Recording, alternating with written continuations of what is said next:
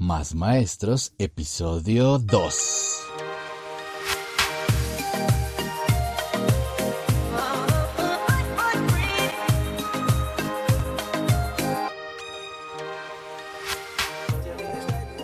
Buenos días, tardes o noches, maestros, maestras y todos aquellos amantes del mundo de la educación.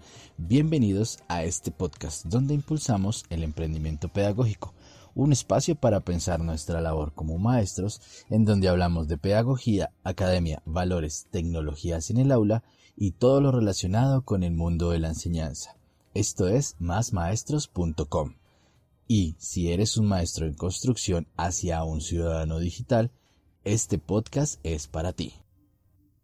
Bueno, y en el tema de hoy vamos a hablar de ciudadanía digital.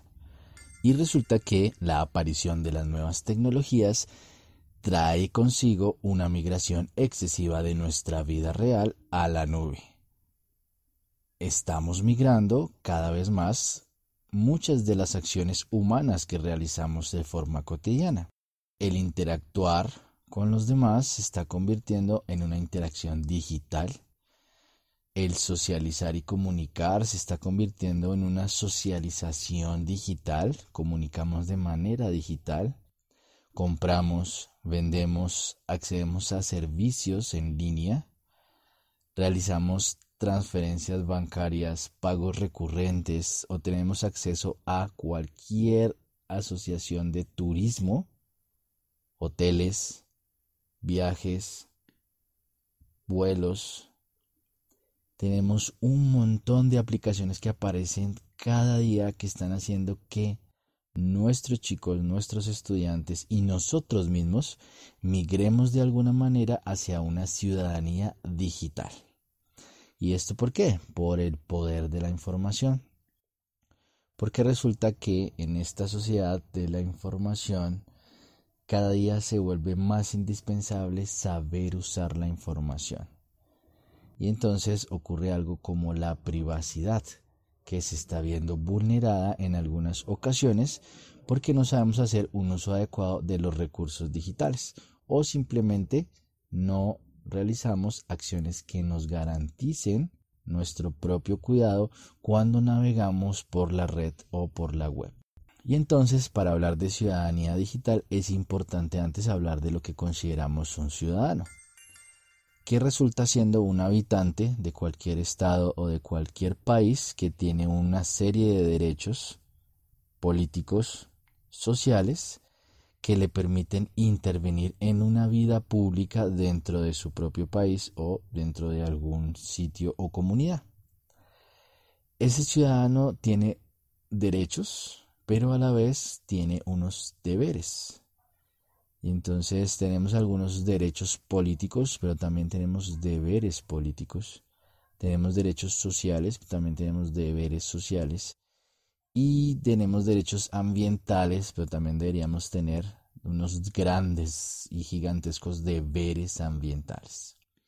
Entonces, el ciudadano se encuentra habitando en su ciudad o en su zona rural o dentro de su país, se ve enfrentado a esta nueva situación tiene que administrar los recursos tecnológicos, hacer un uso adecuado del Internet, saber navegar por la web, protegerse, evitar acceder a ciertos sitios de dudosa procedencia y cada día empezamos a cuestionar ese tipo de ciudadanía digital. Y hay una gran discusión sobre lo que debería ser un ciudadano digital.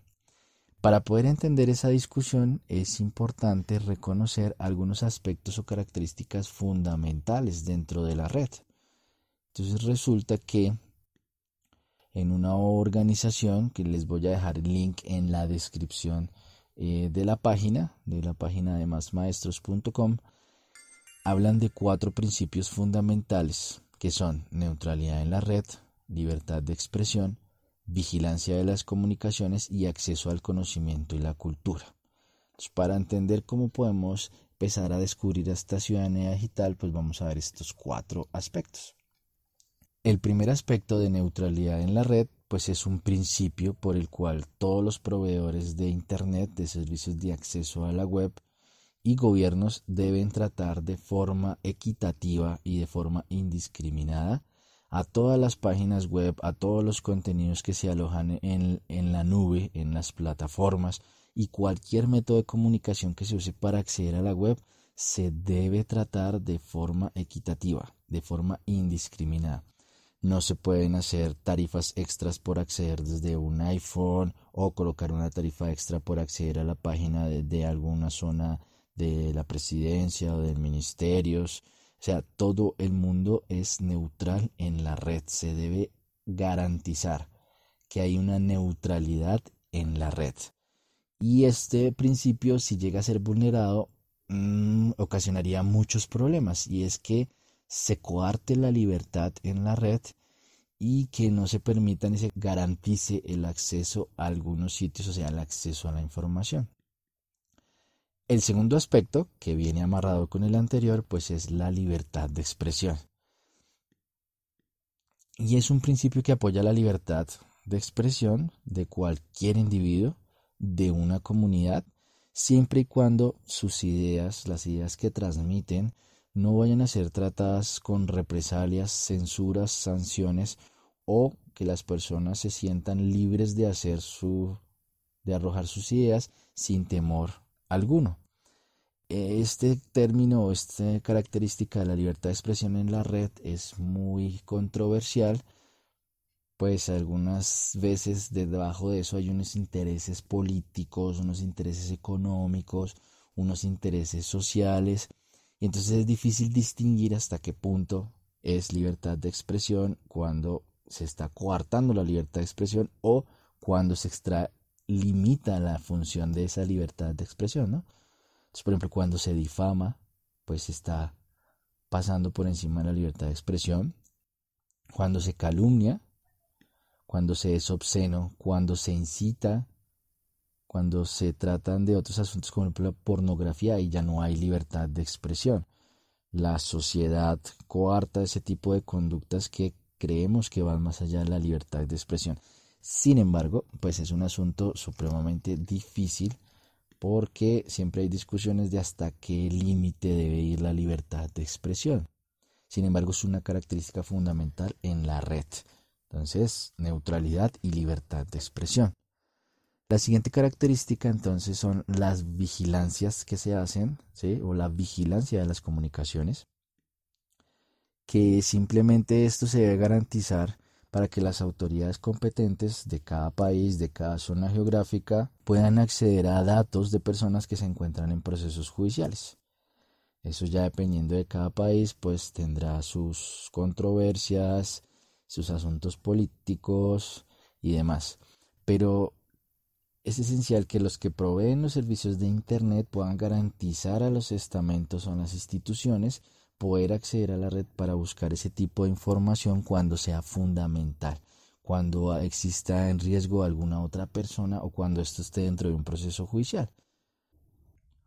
Y por último, de las características de la red, el acceso al conocimiento y a la cultura.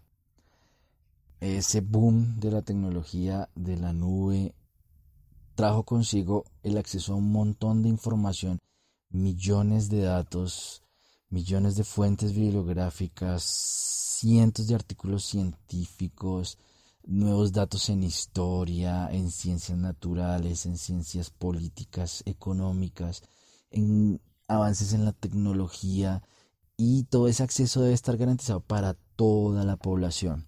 Es un reto grande de muchos países esa expansión de las redes y de las telecomunicaciones apunta a que las poblaciones accedan a esa información, tengan acceso al Internet para garantizar que no hay una brecha o una desigualdad social o una desigualdad en el conocimiento.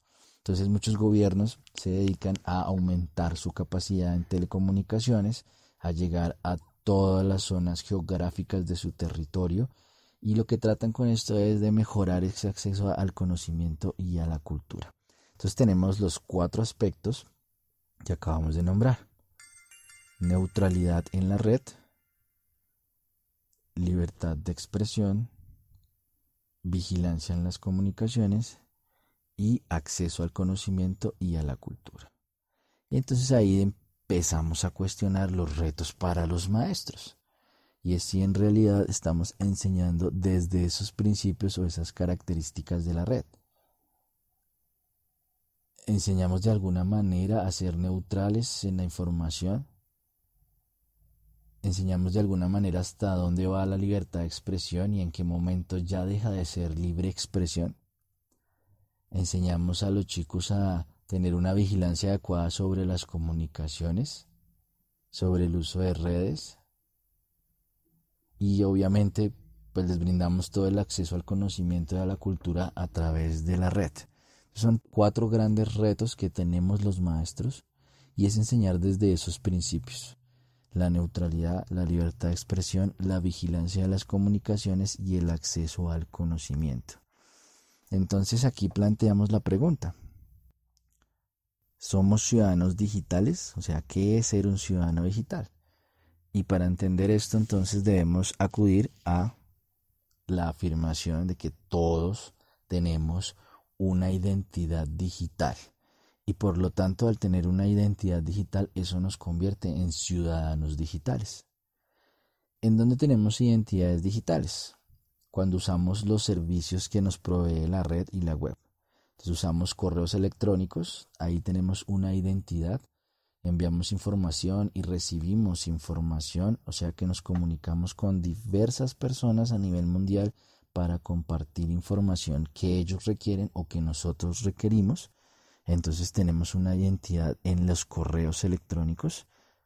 Tenemos una identidad cuando accedemos a servicios como bancos, turismo, viajes, vuelos, hoteles y demás porque efectivamente somos nosotros los que ponemos ahí nuestros datos y hacemos uso de esa identidad digital para pagar un vuelo, para hacer una transferencia bancaria, para hacer los pagos de servicios, para pagar alguna necesidad o para hacer pagos de compras en línea. Entonces siempre estamos usando esos servicios, por lo tanto tenemos una identidad digital.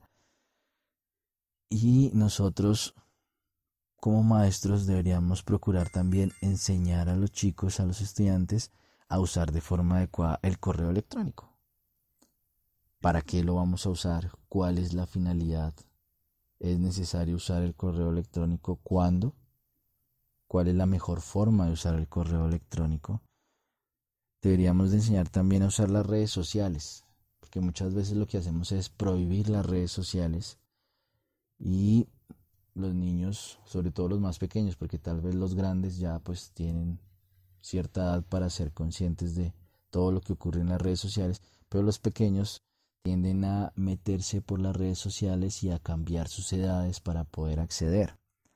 Entonces, es importante saber que las redes sociales también nos permiten conectar con personas que pueden tener nuestros mismos intereses, nuestros mismos gustos, bien sean musicales o también gustos académicos. Entonces, no solamente sirven para conectar con amigos o personas que conocemos, sino que también puede conectar con personas que tienen nuestros mismos intereses y nuestras mismas aficiones. Pero pues también eso trae consigo unos problemas de seguridad gigantes.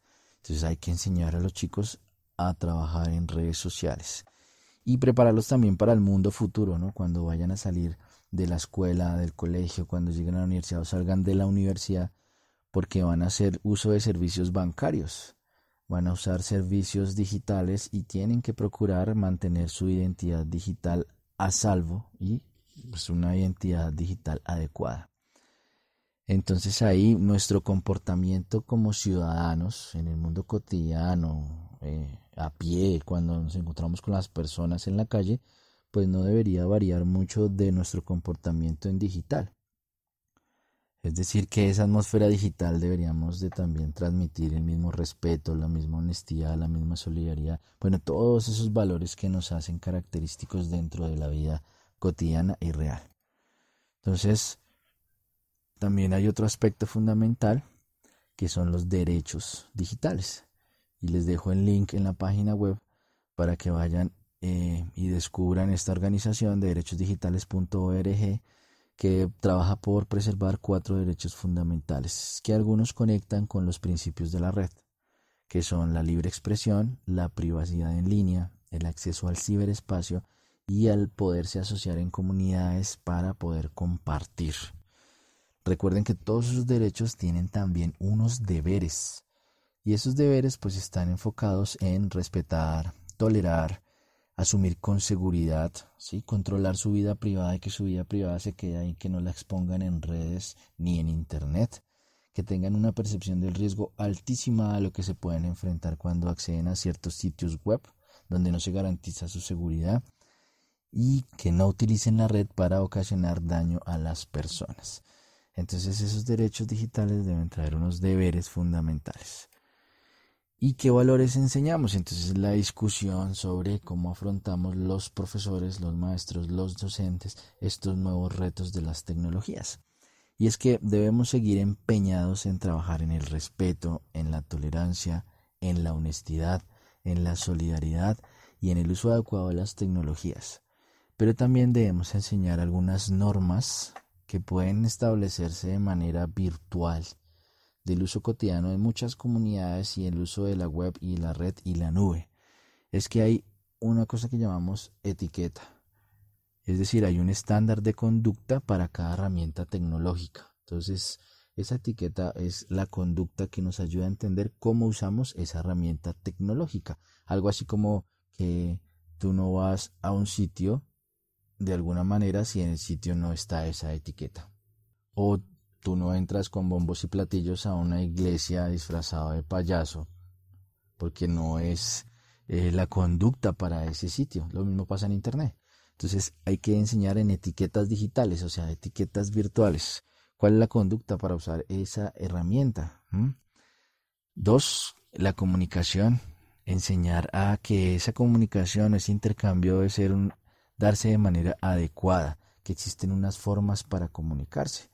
Entonces no es lo mismo estar utilizando eh, mensajería instantánea, WhatsApp, Telegram u otros, o Messenger, para comunicarse entre amigos y otra, por ejemplo, dirigir un correo al profesor de tal materia de forma universitaria o un correo para contactar con alguien. Hay que enseñar también esa comunicación. Hay que enseñar también en la educación, es que ellos también pueden utilizar esas estrategias para enseñar a otros. Entonces, aquí no es que nos quedemos únicamente en que enseñemos al estudiante, sino que podemos llevar al estudiante más allá. Él puede crear recursos como páginas web, blogs, videotutoriales, eh, herramientas como wiki, ¿sí? que le permiten compartir su conocimiento y ayudar a otros. Enseñarle también que existe un comercio electrónico para compra y venta de artículos que algún día podrá usar, pero que tiene que manejar con cierta prudencia. No todas las plataformas de compra y venta tienen las mismas políticas, no todas controlan el paso de la transacción en línea, no todas controlan el flujo del dinero, algunas simplemente conectan a los vendedores con los compradores y se, se desentienden por completo de la transacción bancaria o de la transacción monetaria, mientras que otras sí lo hacen, entonces es importante enseñarle a los chicos y a los estudiantes eso también trabajar en responsabilidad porque todas las acciones tienen que estar reguladas y todas las acciones en Internet deben tener un sentido. Esa responsabilidad digital es supremamente importante para evitar que ellos se expongan a situaciones que no deben acceder. otra norma en la que debemos trabajar es en una ciudadanía digital inclusiva, que muchas veces se conoce como ergonomía digital. Es decir, que debemos ayudar también a que las personas que tienen ciertas dificultades o limitaciones de acceso puedan acceder a esas plataformas, a esos sitios web, a esa información, ¿no? Entonces, problemas auditivos, problemas visuales, problemas motrices, pues todo eso también es importante.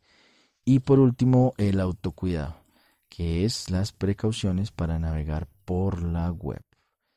Y entonces, en conclusión, tenemos que es muy importante construir una ciudadanía digital, pero que también en la medida que podemos aprender, podemos compartir con nuestros estudiantes. Entonces, los invito a estar actualizados, a leer, a preguntar, a usar o como decimos aquí en Colombia, a cacharrear, a entrar a esas plataformas digitales para mirar qué es lo que están descubriendo los estudiantes de nuevo Otra gran conclusión entonces es que hay que trabajar en divulgar los derechos digitales y que eso también vaya agarradito o amarrado de transmitir los deberes digitales. Y recuerden y la gran conclusión que lo que ocurre en la red no se queda en la red, es la vida en sí mismo, es la vida real. Entonces lo que hacemos en la web no está en la web, es la vida en sí misma porque este mundo tecnológico está atravesando y trascendiendo todas las fronteras. Y entonces recuerden que pueden encontrar más información en nuestra web másmaestros.com. Pueden escribirme al correo manuel por si quieren compartir alguna idea o quieren venir al podcast a contarnos alguna experiencia de vida o alguna experiencia maestra. Gracias por escucharnos, perdón en este capítulo que mi voz estaba fallando un poco. Y recuerden que pueden visitarnos o seguirnos en Google Podcast, en Spotify, en Pocket Cast, en Radio Public y muy pronto en otras más plataformas mientras nos distribuyen este podcast y nos harían un gran favor compartiendo este episodio. Recuerden que pueden convertirse en más maestros digitales. Un abrazo y estamos hablando.